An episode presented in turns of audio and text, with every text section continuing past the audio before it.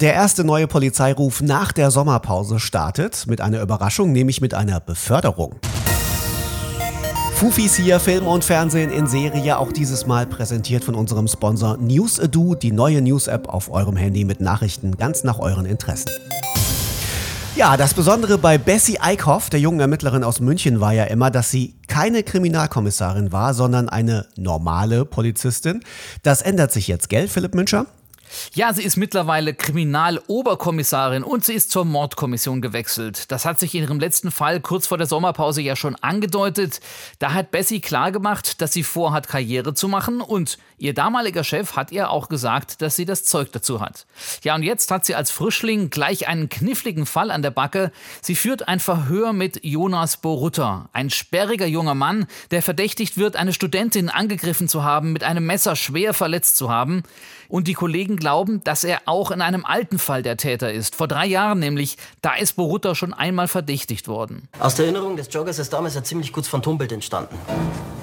Der erste Hinweis kam von der Studentin, die Mitstudenten in der Mensa beobachtet hat, wie er unser Bild abgerissen hat.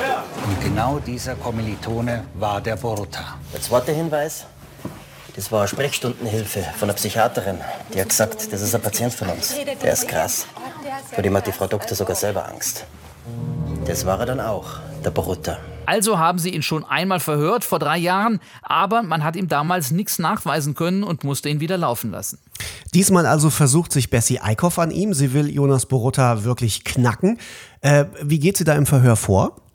Sie versucht irgendwie sein Vertrauen zu gewinnen und das macht sie sehr geschickt, obwohl der verdächtige Bruder weiß, dass sie nichts gegen ihn in der Hand hat. Darum geht's mir, Jonas, ob, ob du das Gefühl, ob, ob dich das auch schon mal wütend gemacht hat. Ja, Frau Kommissarin, dieses Gefühl, das Sie eben beschrieben haben und das wie Sie gesagt haben, jeder Mensch ab und zu haben kann. Diese Emotion ist mir durchaus nicht unbekannt.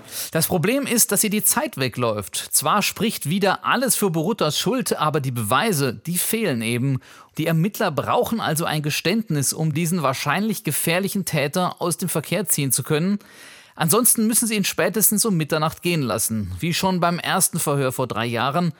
Und deshalb entschließt sich der Kripo-Chef zu einer ungewöhnlichen Maßnahme. Äh, nämlich, was hat er vor? Er beschließt, den ehemaligen Kommissar Josef Murnauer zu reaktivieren. Der hat Borutta damals schon vernommen und er gilt als Verhörspezialist. Damit allerdings stößt der Polizeichef seiner jungen Kommissarin Bessie Eickhoff natürlich heftig vor den Kopf. Sie fühlt sich übergangen. Euer Ernst?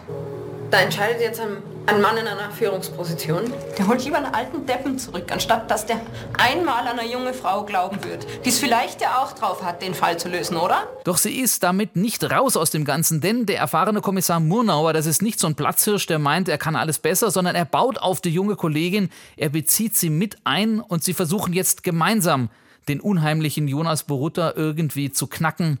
Aber die Uhr tickt eben und zwar erbarmungslos. Ja, unerbittlich also geht es weiter mit dem ersten Polizeiruf 110 nach der Sommerpause. Er heißt bis Mitternacht. Er kommt, wie immer, am Sonntag, dem 5. September um 20.15 Uhr im ersten. Oder ihr seid einfach ein bisschen wild und schaut nicht live im Fernsehen, sondern wann immer ihr wollt in der ARD Mediathek.